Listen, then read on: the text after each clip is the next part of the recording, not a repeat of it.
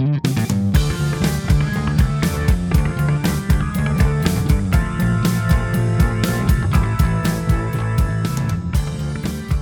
всех на волнах подкастов «Вечерняя и беда». И я приветствую Ивана Архипова, который сейчас находится у нас в виртуальной рубке подкастов. Иван, добрый вечер. Добрый вечер. Иван Архипов на самом деле это уникальный человек. Это начнем с того, что он занимается глобальным контролем научно-технических разработок в металлургической химической компании Umicore с точки зрения финансового менеджмента. Иван, ничего, надеюсь, не напутал. Все так. И вторая особенность сегодняшнего спикера заключается в том, что у него колоссальный опыт в практической деятельности, в образовании, которое тесно связано с этой самой деятельностью, с карьерным путем, который Иван прошел и которым он готов поделиться в рамках сегодняшнего и, я надеюсь, не только сегодняшнего подкаста. Собственно, поэтому у нас и сегодня тема «Опыт и образование». Давай ответим на глобальный вопрос, вернее, начнем с глобального вопроса. Как в твоем случае, на твоем опыте взаимосвязано образование и карьерный опыт? Э, связь самая что ни на есть прямая, хотя тоже учился как и многие, наверное, э, разным предметам, и какие-то вещи, например, первое мое образование пригодилось очень-очень, даже не сколько поздно, но гораздо позже, чем казалось, когда я его только получал. То есть э, первое образование было востоковедческое, экономика Японии во Владивостоке, и э, мне казалось, что я как-то свяжу свою жизнь в дальнейшем с Японией, поеду туда. Ну, так сложилась судьба, что через Запад на Восток, ну, уехал в Европу и вернулся в Японию только через много лет. Э, но это все равно помогло. Но из того, что учил в дальнейшем, экономика, финансы, финансовый менеджмент, э, это все пригождалось в работе ну, ежедневно, скажем так. То есть я после нескольких лет опыта работы попытался оценить, какой процент, скажем так, применимости моего профильного образования мне удалось использовать в работе. И по моим прикидкам, так или иначе, естественно, что что-то больше, что-то меньше, но порядка 80% того, что я изучал там в университете и в бизнес-школе, мне пригождалось. Даже очень экзотические вещи, типа реальных опционов, э, симуляции Монте-Карло и прочие тарабарщины когда-то приходилось использовать. Ну, естественно, считать приходится каждый день.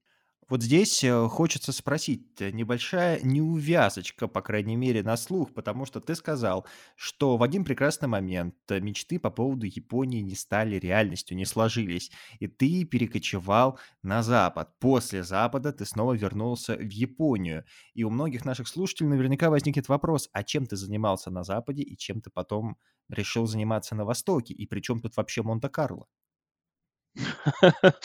Монте-Карло. Ну, ну, самое главное. Понятное дело, что это э, модель, да, но Э, нет, ну, ситуация сложилась таким образом, что я после университета устроился на стажировку в торговое представительство Японии в России, и это была даже очень хорошая позиция после университета, потому что люди шли гораздо менее амбициозные места, скажем так. Я устроился в торговое представительство Японии, в общем-то, все по профилю, то есть экономика, э, японцы, поиск поставщиков, деловые контакты, выставки. Но проработал я там недолго, понял, что в том возрасте, когда, когда у нас обычно люди заканчивают первое образование, это порядка 20 лет э, бакалавра, ощутил, что еще очень на низком старте по всем каким-то карьерным представлениям, по тому уровню обязанностей, которые мне дают, и, в общем-то,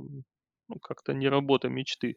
Хотя все было очень красиво, даже водитель там подавался. Ну, он был как бы на, на контору, то есть мы ездили на всякие встречи, но можно было там поехать, в общем-то, куда угодно.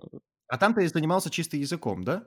Ну, я там стажировался, я не, не, не работал постоянно. Э, вот, ну, уже тогда понял, что э, на одном языке далеко не уедешь. Ну, в общем-то, там была, да, моя, моя деятельность э, сводилась к, больше к переводческой и там работы с базами данных, э, работы с прессой, их интересовали. Тогда еще это все было вручную, сейчас, конечно, скрининг прессы идет весь э, цифровой. Тогда мы выписывали газеты, там какие-то определенные статьи выискивали, ну, такую, то, что давали вчерашнему студенту, скажем так. Да, понял. Но все равно это интересно. То есть мы выяснили, что Иван Архипов 20 лет от роду– это переводчик. И куда же подался переводчик потом? Ну, переводчик э, грезил Америкой и, в общем-то, даже подался в нее. Я съездил в Америку на разведку, у меня, в принципе, были там определенные контакты. Надо понимать еще немножко время, то, то есть э, интернет на тот момент еще не использовался. Это я говорю 2006 год, 2005. Еще, по крайней мере, мной не использовался как инструмент. То есть это была какая-то такая развлекаловка, там чатики какие-то, ну, в общем... Айфонов и приложений всемогущих не было, да. Да, ни приложений, ничего. Там еще даже полезной информации толком не было. Не было интернет-торговли в том понимании, какой, какая она Ну да, да. сегодня. Вот, все это только зарождалось. э, Но я уже так потихоньку выискивал информацию и наводил контакты с американскими университетами и поехал, собственно, туда на разведку. Ну, в Америке я пробыл недолго, лето по work and travel, попал во все возможные, наверное, ситуации, какие только можно. Ой, ты работал по Work and Travel, вернее, путешествовал, да, по Work and Travel. Господи, там такая ностальгия. Ну, в общем-то, попробовал.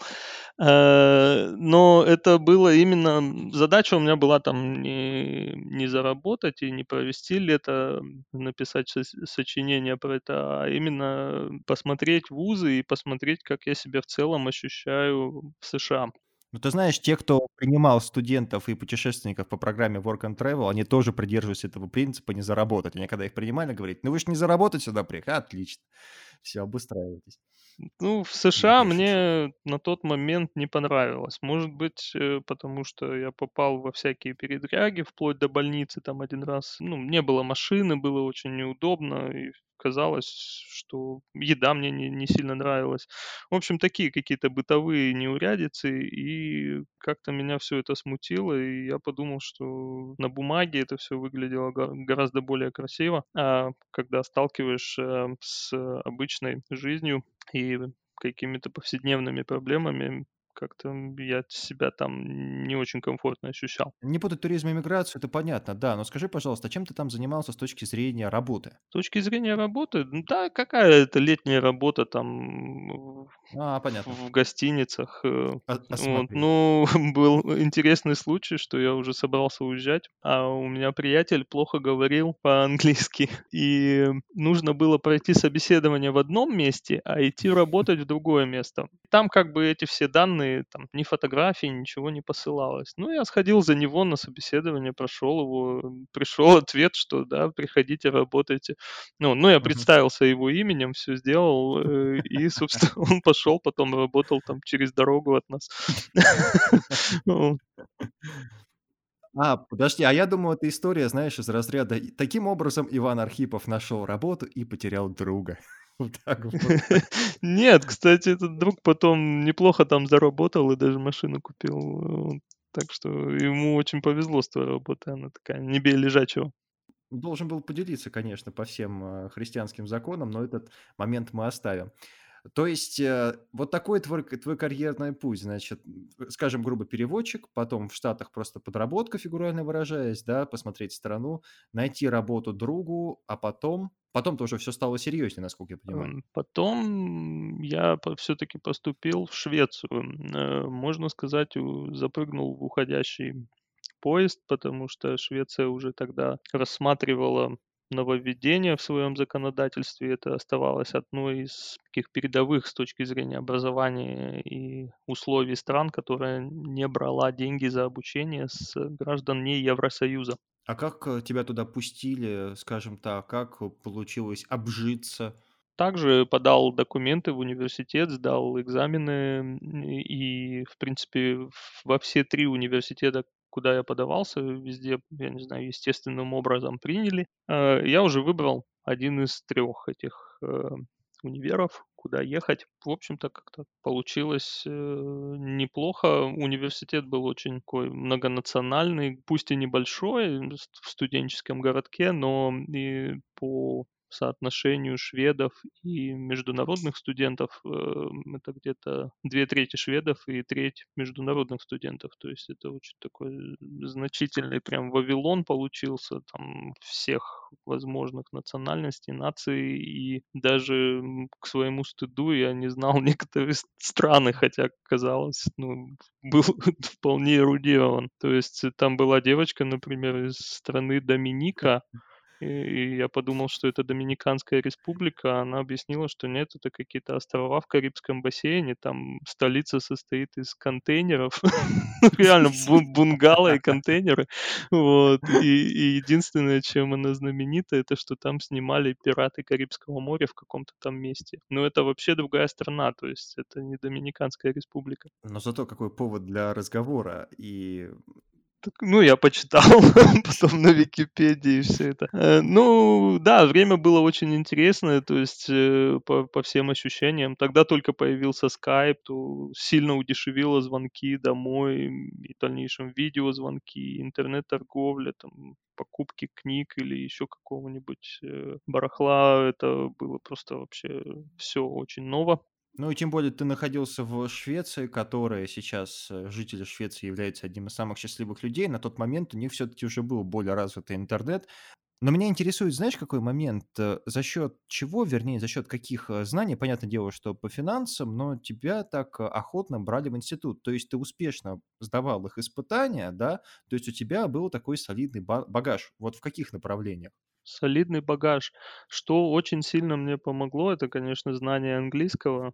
И э, хоть я и там из маленького Южно-Сахалинска, но у нас очень передовая директриса школы была, и она внедрила, не поверите, сдачу TOEFL как отдельный предмет в школе. То есть он у меня написан, написан в институте, э, экзаменационный блок TOEFL, э, написан в аттестате TOEFL, Мощно. Э, как отдельный предмет, даже какая-то оценка стоит. То есть я, выпускаясь из школы, я знал, что такое TOEFL. Причем, ну, не понаслышке, а я знал, как его сдавать. Вот, и я думаю, это дало очень большой толчок, трамплин по всем ощущениям. То есть я, я как минимум, когда искал какие-то программы и смотрел какие-то возможности по миру, меня не отталкивало и не пугало, что нужно будет сдать английский. Это, сегодня это минимум, он понятен, и, конечно, информации очень много, много, тогда поймите, что информации не было вообще. То есть она была на бумажных источниках, это книги да. по TOEFL. А, так уже случилось, что кризис 98 -го года мы прошли, но никакой новой экономики не приобрели. То есть э, после в этот промежуток с 98 по там 2003, 2004 и так далее, мало кто ездил в Штаты, мало кто что-то привозил, э, но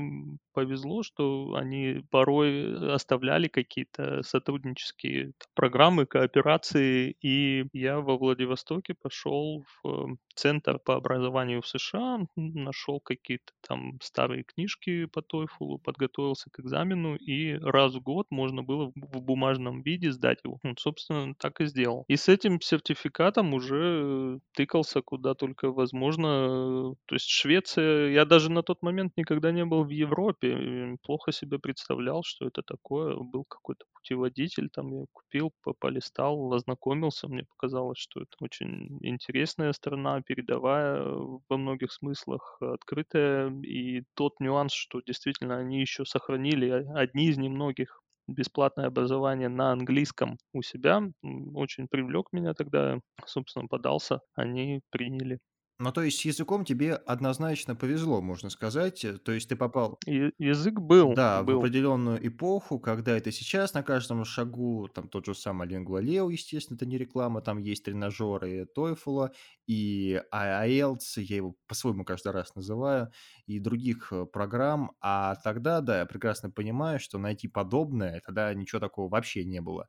Но, к примеру, если спроецировать на наше время, одного языка точно будет недостаточно. Нужны будут знания, будут знания по специальности. Что ты скажешь по этому поводу? Где ты их добывал? Тут даже роман не сколько корректнее сказать, языка не то что недостаточно, язык- это минимум. То есть вот Минимум, да, он ты уже говорил тоже. как в работе, так, э, в жизни, в учебе- это абсолютный минимум, причем хорошее владение языком. Да, там как-то было меньше вопросов, то есть э, из института в институт, э, на какие-то тесты я мог отвечать, где-то, просто шел ва-банк, э, но и надо сказать прямо, я нигде не врал. То есть, э, не изворачивался, э, если у меня были пробелы, я говорил, что, собственно, я к вам пришел сюда учиться тому-то, тому-то, потому что меня этому нигде не учили. Но связка истории была хорошая, что первое образование было экономика Японии. Там действительно нам хардкорно давали японский язык, культуру, какие-то политические, исторические моменты, но довольно слабо давали э, экономику и только какие-то базовые финансы. Принципе, в тот момент меня и заинтересовал этот э, блок предметов, то есть и в дальнейшем в Швецию я уже уехал учиться на финансиста-экономиста. Вот, вот, за что, за что надо зацепиться, да, как раз.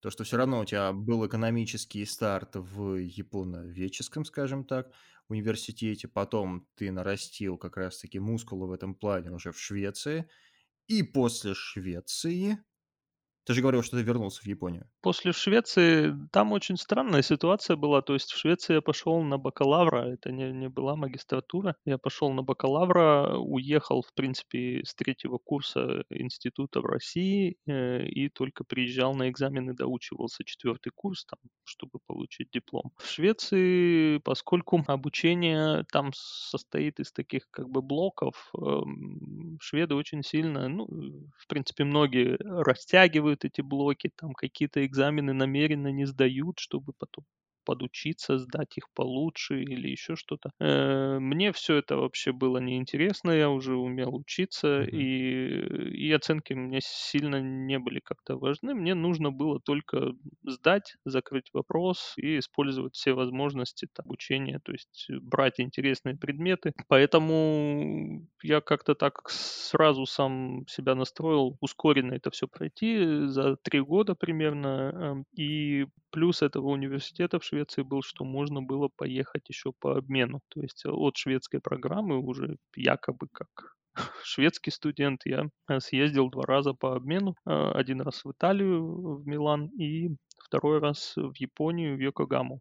Э, С Японией очень повезло, потому что у нас э, у шведского университета уже как бы обмен шел немножко в одни ворота. То есть, по идее, это должен был быть взаимный обмен. Они принимали действительно из э, Японии студентов, но э, никто не мог из Швеции толком туда поехать, так как не доставало предметов на английском языке в японском университете. То есть э, ну, грубо говоря, среднестатистический швед, он не знает японского, он едет в Японию, недополучает там нужное количество вот этих баллов, кредитов, э, предметов, и его обмен, в общем-то, не засчитывается. Поэтому, когда я обратился в свой шведский университет, что хочу поехать в Японию, они мне объяснили ситуацию и говорят, ты можешь поехать, но там нет предметов, достаточного количества предметов на английском. Какие-то есть, ну, грубо говоря, там два предмета ты не дотягиваешь. Э, У них просто маленький список.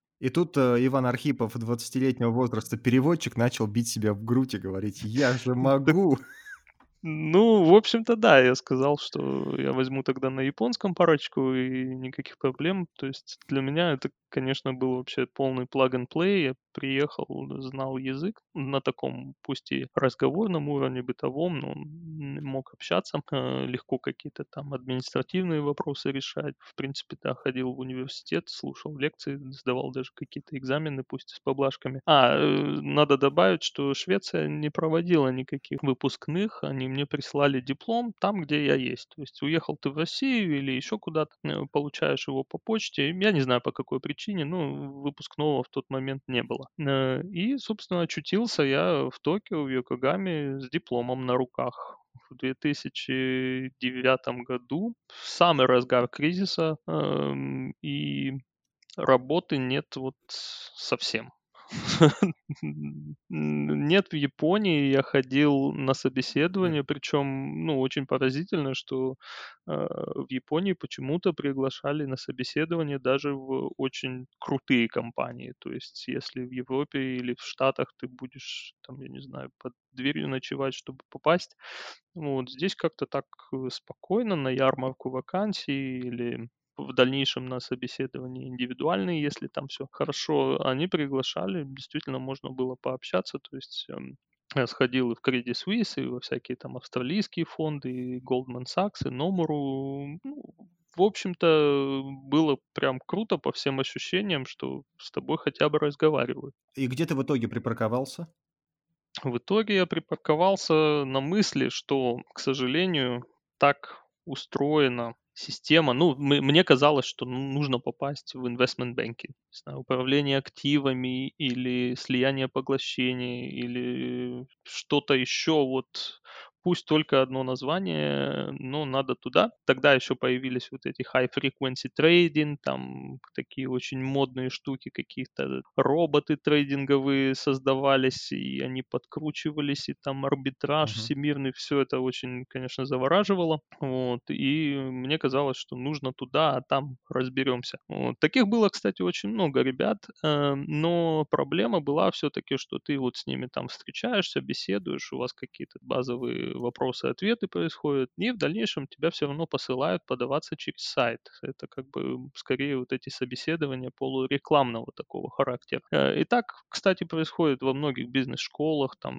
вы не подумайте, что это какая-то экзотика. До сих пор никто в руки не берет э, резюме, это больше такая Мгм. ну, как бы небольшие инсайты. В лучшем случае ты можешь взять у кого-то визитку и, и потом, там, с- уточнив у этого человека каких-то пару вопросов, скажешь, ой, извините, вот когда я буду подаваться к вам в компанию, я скажу, что вы мой как бы референс. Да-да-да. Э, фигурально выражаясь, я скажу, что мы с вами виделись на таком-то приеме в фуршете, да, и Да, это, да. возможно, сработает, потому что все-таки сфера IB, хоть и поговаривают, что отходят от этого с развитием онлайн всяких штук в эпоху пандемии, да, но все равно IB есть IB.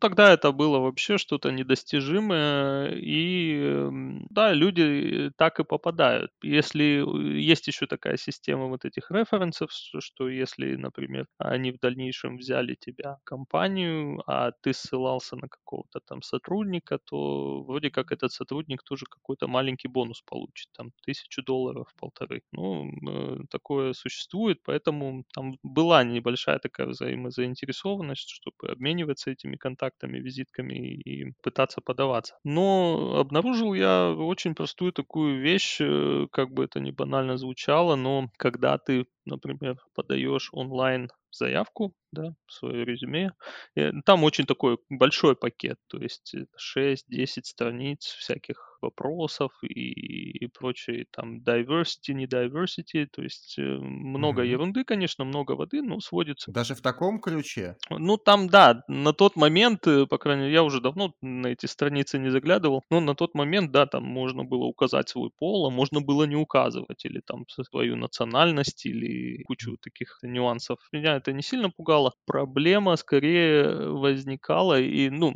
скажем так, не доказано, но я догадываюсь, что это было именно так. Из всего вот этого многообразия вопросов, там есть такие вопросы, какой университет или какую бизнес-школу вы заканчивали. Т- И выпадает список тех бизнес-школ, собственно, откуда они нанимают. Ам, Это передовые там университеты, бизнес-школы мирового масштаба. А, Если это по странам, то выбираешь какую-то страну и действительно топ-3 или топ-20 или топ-5, там, ну, вот э, такие списки существовали на тот момент, опять же. И если ты, твой, твой университет почему-то не в этом списке, может быть, он другого профиля. Может быть, это очень хороший университет, но он совсем не, не по тому предмету. Так уж сложилось. Куча причин, но он просто не в этом списке, и все. И вот ты можешь потратить целый вечер, там, выходные, обдумывая ответ, расписывая какие-то там есть открытые вопросы, на них ответы, что-то там с кем-то полируя и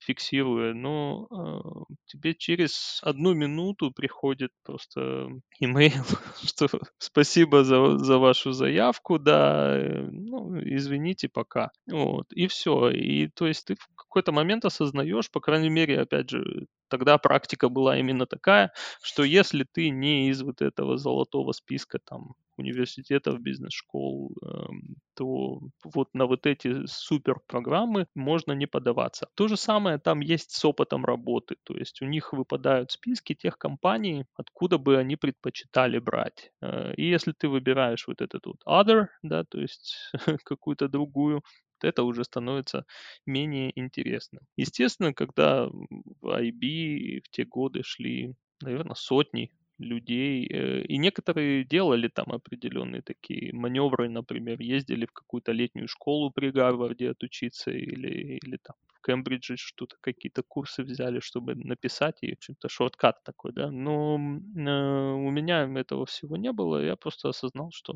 мне показалось, что уперлось вот в это. Ну да, как по народной поговорке, кто ж знал. Тем более, как ты уже говорил про plug and play, вот эту самую технологию до быстрого подключения. Тут можно тоже сказать, что ты оказался просто несовместим. Знаешь, как выходит новый компьютер, выходит новая операционка, и там есть список совместимости, который сразу расставляет все точки над «и». Несовместим по такому параметру не взлетит. То же самое было у тебя с IB, судя по всему. Э, может быть и так, э, но на тот момент все равно не было опыта. У меня был очень такой небольшой банковский опыт, и, надо сказать, он меня не сильно возбудил продолжать. Мне казалось, что IB, наверное, будет интереснее. То есть ритейл-банк — это, это такая бытовые вещи на тот момент делал. В России так это вообще не сильно что-то интересное. Региональные тем более. Но, в общем, попробовал я на тот момент, и, и с работой было очень тяжело. Я не знаю, как сейчас будет э, в период пандемии, но тогда разговор был э, скорее об экономической, конечно, депрессии. И даже компании, которые нанимали, они как бы наним... приглашали на собеседование, это вообще маразм, но приглашали на собеследование или потенциальный найм через полтора года. То есть ты слушаешь, говоришь, а что я полтора года буду делать, собственно, ребята? Вот. Ну. Слушай, ну вон, как и многие наши, прыгать за окошко, да, они вот могли спокойно так себе сказать. Да, и тогда я как понял, что надо, наверное, продолжить обучение в магистратуре, ну, на, на мастера, но что-то такое короткое, интенсивное, чтобы только буквально добавить, может быть, себя вот в этот список золотой, э, либо, либо просто занять время чем-то более полезным, потому что стучаться из двери в дверь уже было неприятно и било немножко по самолюбию. И уже не в Японии ты выбрал этот момент? А, ну, я уехал в Бельгию, да. Я уехал в Бельгию. То есть я выбрал где-то пять бизнес-школ, опять же, европейских, эм, куда хотел бы поступить. И первая была Бельгия. Мне понравилась программа, мне ее рекомендовали знакомые. Мне, в принципе, нравилась Бельгия. То есть я бывал там короткие поездки какие-то. Собственно, как-то так быстро прошло у нас собеседование, подача, сдача экзаменов. Ну, мне очень понравилось, что программа была один год. Это все меня очень сильно привлекло. Стоимость обучения была на тот момент совсем небольшая. Они дали стипендию. Ну, в общем, как-то так все сыграло, что очень удачно, быстро и минимумом затрат. Поэтому я уехал в Бельгию на программу именно финансовый менеджмент выбрал там направление, сильно э, поднажал на оценки, на содержание. Мне нравилась учеба, но учеба была очень мощная. То есть программа выстроена великолепно просто, и все очень жизненно, практикующие преподаватели, загрузка просто выше крыши. На тот момент поднажал и постарался закончить хорошо, и именно получить максимум из этой программы. Да, в общем-то, и удовольствие тоже, то есть из этого года. А, это уже не было таким академическим образованием в том понимании, в каком мы видим это в университете, например. Подход также был очень клиентско ориентированный, то есть к нам мы обращались и решали все вопросы какие-то административного характера, там все как, как будто ты клиент этой бизнес-школы, а, а не пришел там получить какие-то очередные бумажки или оценки. Одним словом, ты попал в кузню кадров своеобразную. Ну, бельгийская бизнес-школа была очень практически ориентирована, то есть нас, во-первых, как-то сподвигали такие серьезные компании. Эти компании приходили рекламироваться, встречаться со студентами. А, И я думаю, что помимо знаний фундаментальных там академических вопросов, что э, сильно дало такой толчок, э, стимул. э, Там были конкретные примеры людей, которые ушли там в IB, в консалтинг, в какие-то очень передовые промышленные компании. Эти люди были перед тобой, они тебя приглашали, и, в общем-то, ты понимаешь, что вот, да, после такого это все действительно возможно, достижимо, и как-то есть что в резюме написать, как его составить ты уже теперь знаешь, и как пройти собеседование. И, в общем-то, понимаешь уже, что ты хочешь, а что не хочешь. Ну, сложно было определиться только с географией и с компанией, но это тоже потом, это, наверное, уже совсем другая история. Да, совсем другая история, и давай, наверное, поговорим, чтобы не утомлять наших слушателей, не, не потому, что она неинтересная, а потому что, да, они очень долго будут слушать, а зная специфику аудитории, э, лучше не растягивать, а сделать отдельный выпуск. Мгм. Я думаю, ты со мной Согласен. согласишься, да. И как раз в следующем выпуске мы, с твоего разрешения, я анонсирую, затронем уже переход на рабочие моменты, на выбор компании и на специфику работы в компании, где ты сейчас находишься. Да, там очень интересная история, я думаю, есть чем поделиться. Да, так что, уважаемые слушатели, вас ждет еще один большой набор историй от Ивана Архипова. Заведомо приглашаем его снова. И спасибо тебе большое за то, что поделился сегодня с нами частью своей биографии. И в дальнейшем мы еще с радостью послушаем твой карьерный путь и твой путь в обучении, как это в целом работает. Спасибо за приглашение. Всем хорошего вечера. Спасибо большое, уважаемые слушатели, что сегодня были с нами. Оставайтесь на волнах вечерней беды SF Education. И всего вам доброго. До свидания.